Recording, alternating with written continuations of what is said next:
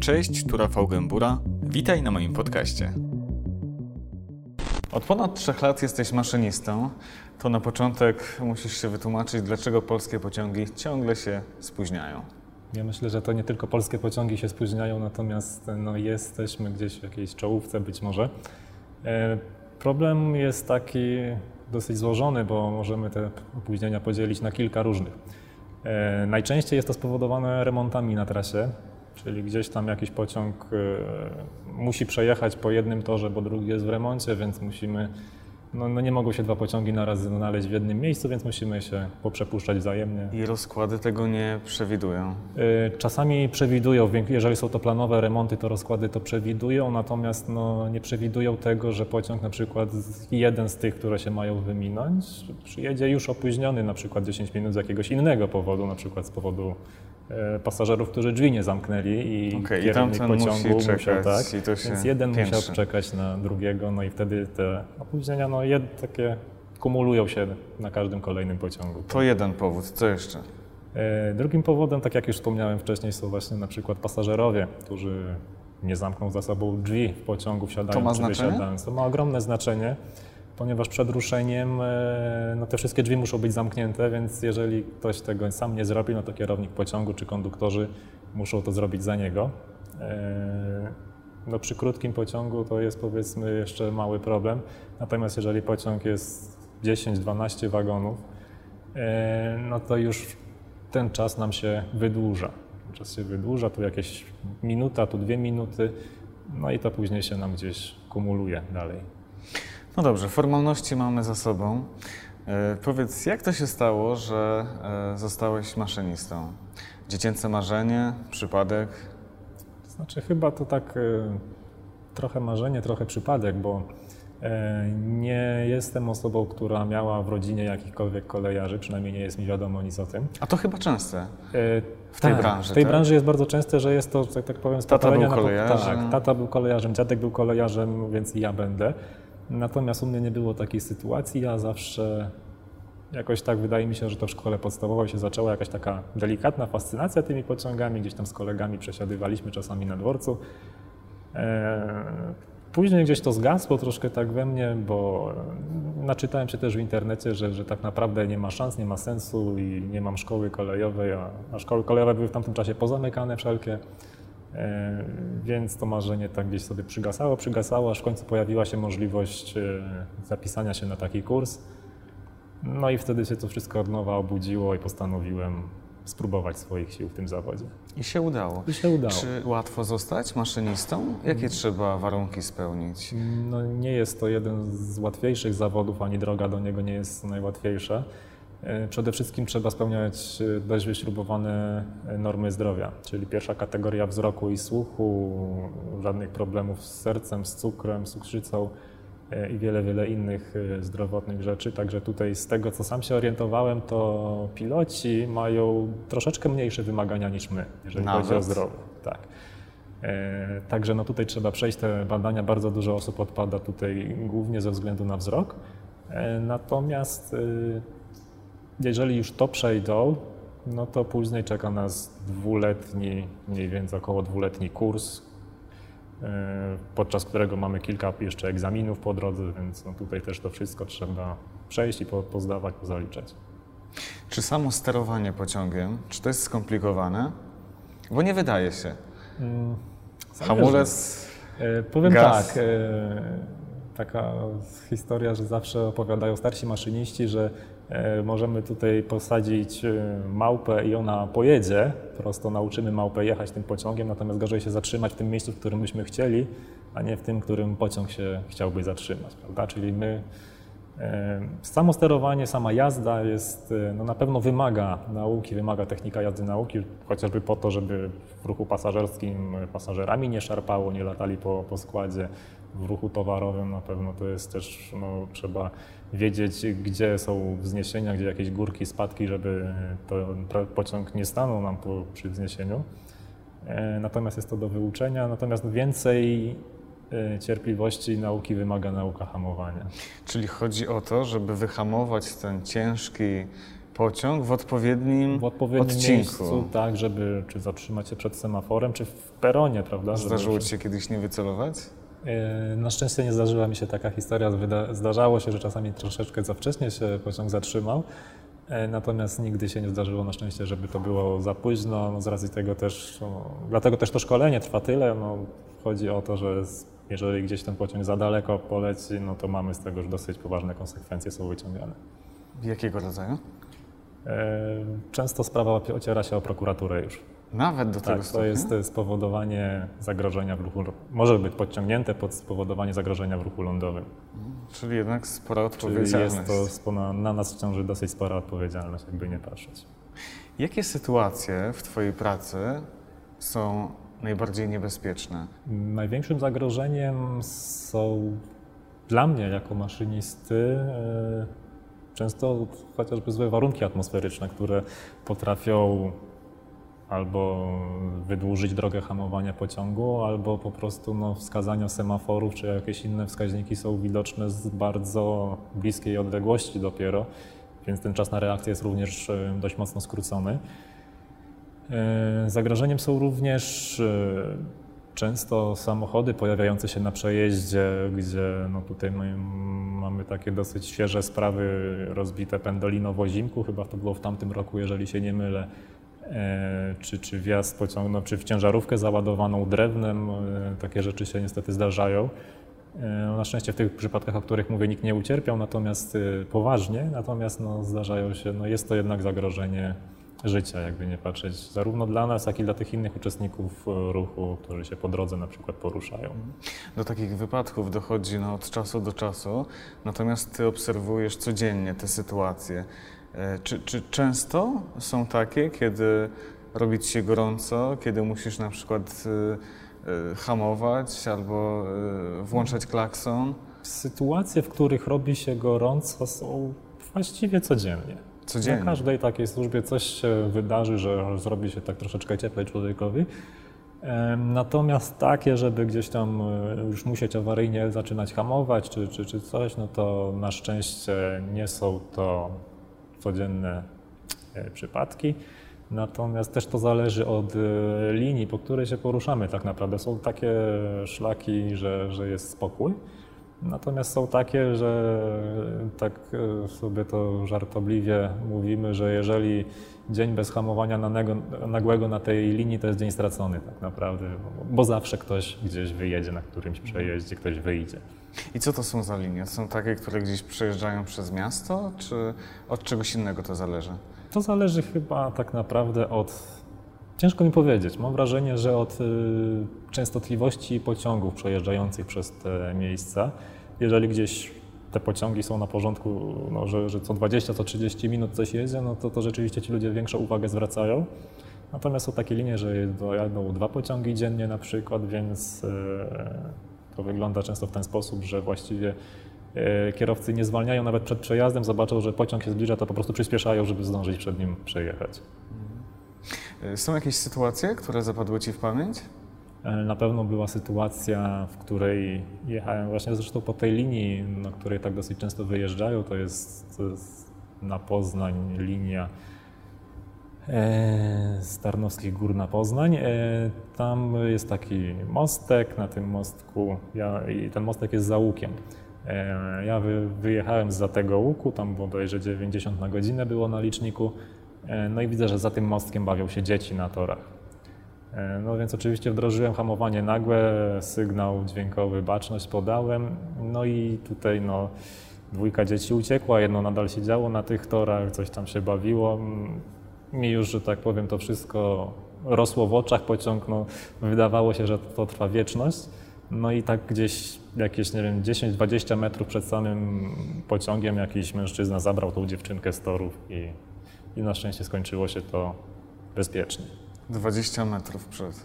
Tak, tak szacuję, natomiast to, to też człowiek wtedy jest w szoku, więc naprawdę być właśnie. może było to dalej, być może to było bliżej. Jesteś, jesteś y, no, tak czy owak blisko, widzisz tą sytuację. Co człowiek myśli? No bo wiesz, jaki będzie finał, jeśli to dziecko jakoś nie zniknie. Tak, Myślisz, no tak naprawdę do momentu zbliżenia się takiego myślisz, żeby tylko to się wszystko zatrzymało albo coś się wydarzyło, żeby to, ta osoba postronna zniknęła z tych torów. E, natomiast co się dzieje później, no na szczęście nie wiem, nie miałem sytuacji takiej, żebym musiał się nad tym zastanawiać.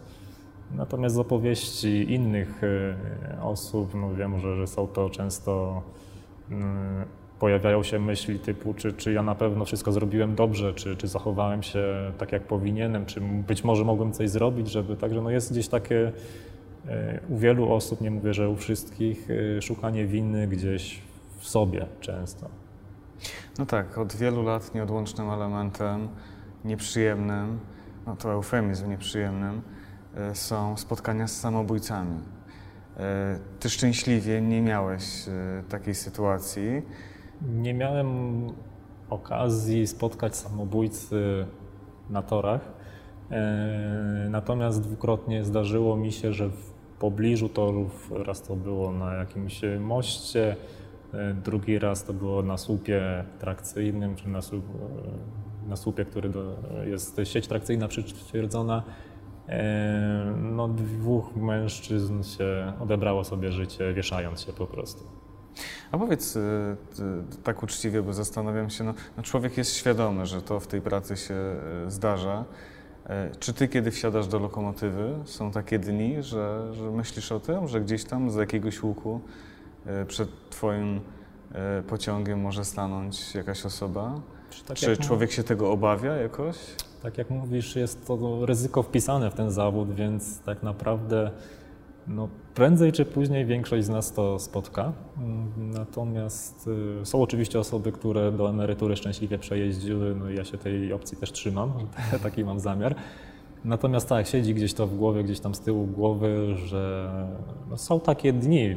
Czasami siadasz, jest wszystko fajnie, czasami jest taki dzień, że po prostu wsiadasz i zastanawiasz się, czy to dzisiaj nie jest ten mój dzień, w którym kogoś spotkam. Mm, jest to na pewno takie troszeczkę no, niepokój jakiś budzi, natomiast w pociągu mamy tyle rzeczy do ogarnięcia, e, żeby zająć się tym wszystkim, żeby to wszystko bezpiecznie jednak dowieść tych pasażerów do celu, e, że gdzieś ta myśl jest wypierana na szczęście w trakcie, przynajmniej w moim przypadku gdzieś ta myśl jest wypierana gdzieś tam w trakcie drogi, raczej o tym nie, nie myślę w takich sytuacjach, jak dużo albo jak niedużo zależy od Ciebie, jak wygląda hamowanie takiego pociągu? Tak naprawdę niewiele mogę zrobić. Mogę, taki odruch, no to jest y, pociągnięcie za hamulec, wrażenie hamowania nagłego, podanie sygnału baczność, czyli tego dźwiękowego ostrzeżenia, jeżeli zdążymy, bo to też nie zawsze jest ten, jedyne co można zrobić jeszcze to odwrócić głowę. Mhm. To jest tyle, co, co tak naprawdę możemy zrobić. Droga hamowania pociągu, no to jest, yy, zależy oczywiście od warunków, od pociągu i tak dalej, natomiast to jest, no tak myślę, że z prędkości takiej 100 na godzinę to jest 600-700 metrów, nawet. nawet. dłużej, nawet dłużej czasami. Oficjalnie podaje się drogę hamowania 1 kilometr. Mhm. Czyli no w sytuacji, kiedy stoi przed tobą człowiek właściwie nie mam szans. zupełnie bezsilny dokładnie. i nawet wciskanie tego hamulca Nic wydaje się bezsensowne. Nic nie da, dokładnie. Mhm. E, mam takie poczucie, że w ostatnich latach e, wiele nowych pociągów pojawiło się e, na polskich torach i że ten zawód przeżywa jakiś taki renesans, w tym sensie, że być może więcej młodych osób interesuje się, myśli o tym, by zostać maszynistą. Czy faktycznie wiele młodych osób przychodzi tak, do Twojej firmy? Mm, jesteśmy w tej chwili w takim przełomie E, wiekowym, powiedzmy, e, przez lata było zaniedbywane tak naprawdę szkolenie maszynistów. Była wystarczająca ilość, więc właściwie później, tak jak wspominałem, pozamykali te szkoły kolejowe, nie było tak naprawdę gdzie się szkolić. E, no i nie było komu szkolić, bo nie było takiej potrzeby, po prostu tam jakieś pojedyncze osoby typu właśnie ojciec syna wciągnął i tak dalej. No tak. E, natomiast w tej chwili ci wszyscy maszyniści dochodzą do wieku emerytalnego i nagle zrobiła się bardzo duża przepaść. Jest duże zapotrzebowanie. Jest bardzo duże, już jest to coraz mniejsze, natomiast nadal jest to duże zapotrzebowanie. Nie jest już tak duże, gdy, gdy ja się przyjmowałem.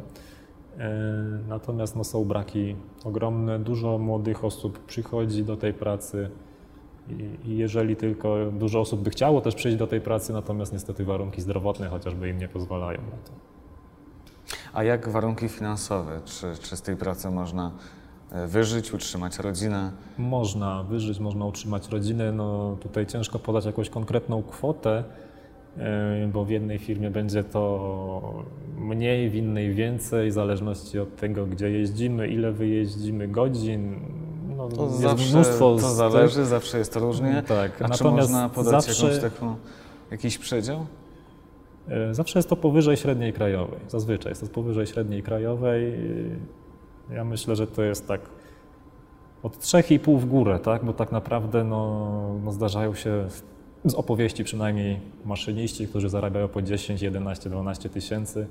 Natomiast jest to coś kosztem czegoś, tak? Oni są w drodze, e, na przykład dwa tygodnie ich nie ma w domu, więc no to jest jakaś mają te pieniądze, natomiast gorzej z jakimś tam życiem rodzinnym, towarzyskim. Jasne.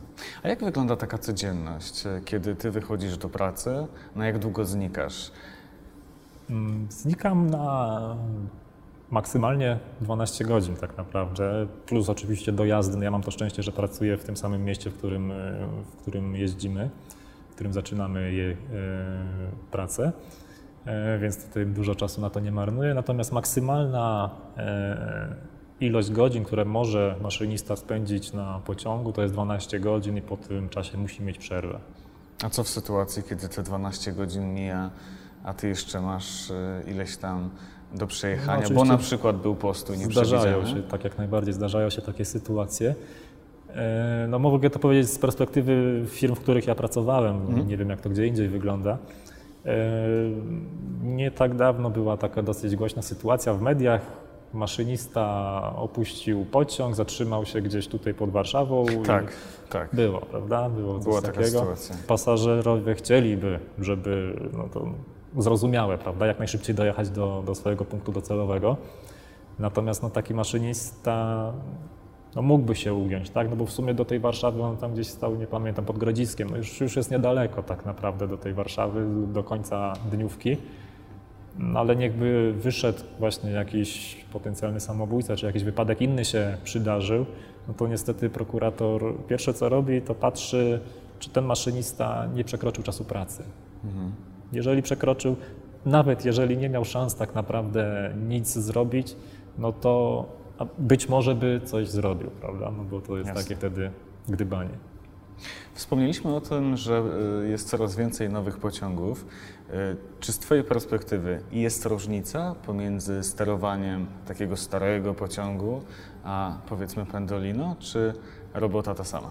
Mm, jest ogromna różnica. Jest ogromna różnica w sterowaniu, w samym komforcie jazdy, tak? W sterowaniu również, bo to są E, te stare lokomotywy, które do tej pory jeżdżą, mają niektóre po 50 lat, więc no, technologicznie są e, dość e, daleko od dzisiejszych czasów. Nowoczesne pociągi, no to już mamy właściwie samą elektronikę, która steruje tym pociągiem, więc na pewno mamy mniej rzeczy, troszeczkę, czy ja wiem czy mniej, inne rzeczy do ogarnięcia, mniej wymagające moim zdaniem.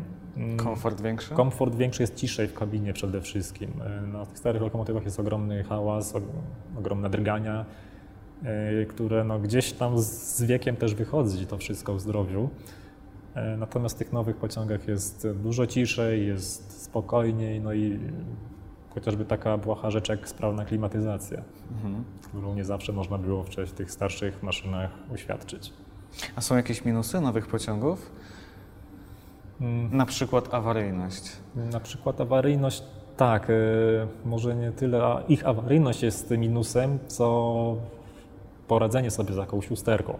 E, w starszych maszynach, no to większość maszynistów wie, gdzie zajrzeć, gdzie coś e, zrobić, gdzie stuknąć, żeby, gdzie, stuknąć, gdzie puknąć, tak. gdzie coś włożyć, żeby to jakoś do tej stacji docelowej, chociażby czy do stacji, w której można przysłać lokomotywę zastępczą na podmianę, Natomiast w nowoczesnych pociągach jedyne, co nam zostaje tak naprawdę w większości przypadków, jeżeli to nam nie chce jechać i wszystkie jakieś tam opcje na komputerze przejrzeliśmy i jest wszystko w porządku, no to jak z komputerem pozostaje nam zrobić reset pociągu, Jeżeli po resecie wstanie, no to fajnie, jedziemy dalej, jeżeli nie, no to już niestety coś musi po nas przyjechać i nas ściągnąć. Y, Czy to prawda, że miałeś sytuację, kiedy pociąg zo- został uziemiony przez gumę do rzucia? E, Tak, była taka sytuacja. Na szczęście to się wydarzyło już e, na tak zwanej na grupie odstawczej, czyli ten pociąg już skończył bieg, ja nim zjechałem na tą grupę, tam był sprzątany. Ale jak to możliwe? dalej. Guma do rzucia? E, I, I w momencie właśnie, gdy już miałem wyprowadzać ten pociąg w perony, no okazało się, że oczywiście nie chce jechać. E, Pokazywało mi informację, że są niedomknięte drzwi któreś tam. Ja oczywiście obszedłem ten skład dookoła, wszystko było, wydawało się tak, jak być powinno. E, No jedne drzwi rzeczywiście były otwarte i za, za Chiny ludowe się nie chciały zamknąć. E, No i okazało się, że problemem, który tak na pierwszy rzut oka ciężko było dostrzec, była guma do rzucia, która była przyklejona na czujniku e, tym, który tam sprawdza, czy, czy nikt nie stoi przy wejściu na schodach. Po jej usunięciu oczywiście usterka została zlikwidowana i pociąg mógł wyruszyć w dalszą drogę. Stary pociąg by pojechał. Stary pociąg by pojechał, tak jest. Tutaj w tym przypadku to jest. Jaka jest największa zaleta e, tej pracy? Dla mnie osobiście największą zaletą tej pracy jest fakt, że tak naprawdę nie mam nikogo nad sobą, kto by mi stał, patrzył na ręce. E, Po prostu jestem, można to powiedzieć, panem sytuacji, tak? E, Zamykam się w kabinie. Jesteś tam sam, czy masz Tak. zmiennika? Tak, zazwyczaj jestem sam, natomiast zdarzają się pociągi, gdzie jeździmy w podwójnej obsadzie. E, To jest przede wszystkim przy prędkości powyżej 130 km na godzinę, taki jest wymóg. E, Natomiast oczywiście zdarzają się sytuacje, że jeździmy we dwóch w innych e, sytuacjach. Natomiast no, standardowo taki pociąg prowadzę sam, zamykam się w kabinie. To, co się tam za drzwiami kabiny dzieje, mnie nie interesuje do końca. I masz święty spokój. Mam święty spokój, nikt mi nie, nie stoi, jedź wolniej, jedź szybciej, hamuj szybciej, hamuj gwałtowniej i tak dalej. Widoki ładne? Widoki są przepiękne, szczególnie gdy wyruszam w jakieś górskie tereny. Do Zwardonia bardzo lubię jeździć, tam są naprawdę piękne widoki, przy pięknej pogodzie jest naprawdę warto, jest co podziwiać. A największe niedogodności? Największe niedogodności są e, święta, Sylwester, Nowy Rok, gdzie wszyscy gdzieś tam się spotykają przy, przy, z rodziną razem. Natomiast no, my dość często jesteśmy wtedy w pracy. Także to jest taka niedogodność, na którą też no, tutaj e, no, bardzo dużo jest, zależy od e, cierpliwości rodziny, można to tak powiedzieć, prawda? Że no, no muszą, muszą mieć na nas takie troszeczkę spokojniej na to spojrzeć, że jesteśmy po prostu w tych dni jesteśmy, możemy być poza domem. A kwestia monotonii, czy, czy to nie jest jakiś problem? Czy ta praca nie jest y, nużąca? Mm, Jak mawiają starsi maszyniści, każda służba jest inna, mimo że jeździmy często w to samo miejsce, czyli zawsze coś się innego może No wydarzyć. tak, tutaj wyjedzie samochód, Tak, tutaj, tutaj dzieciaki. samochód, tutaj dzieciaki, dzisiaj są dzisiaj nie- niebieskie BMW, jutro czarny Mercedes, prawda, także no jest coś się dzieje. Natomiast nie, jakoś nie odczuwamy tej monotonii, przynajmniej ja póki co nie odczuwam. E, Zdarzają się takie trasy, które są, rzeczywiście się dłużą, natomiast no, tak jak mówiłem, cały czas musimy gdzieś tą uwagę skupiać na, na wielu rzeczach, więc ten czas szybko dosyć mija. No i wszystko jasne. Wielkie dzięki za spotkanie. Dziękuję Dziękuję za rozmowę. Dzięki bardzo.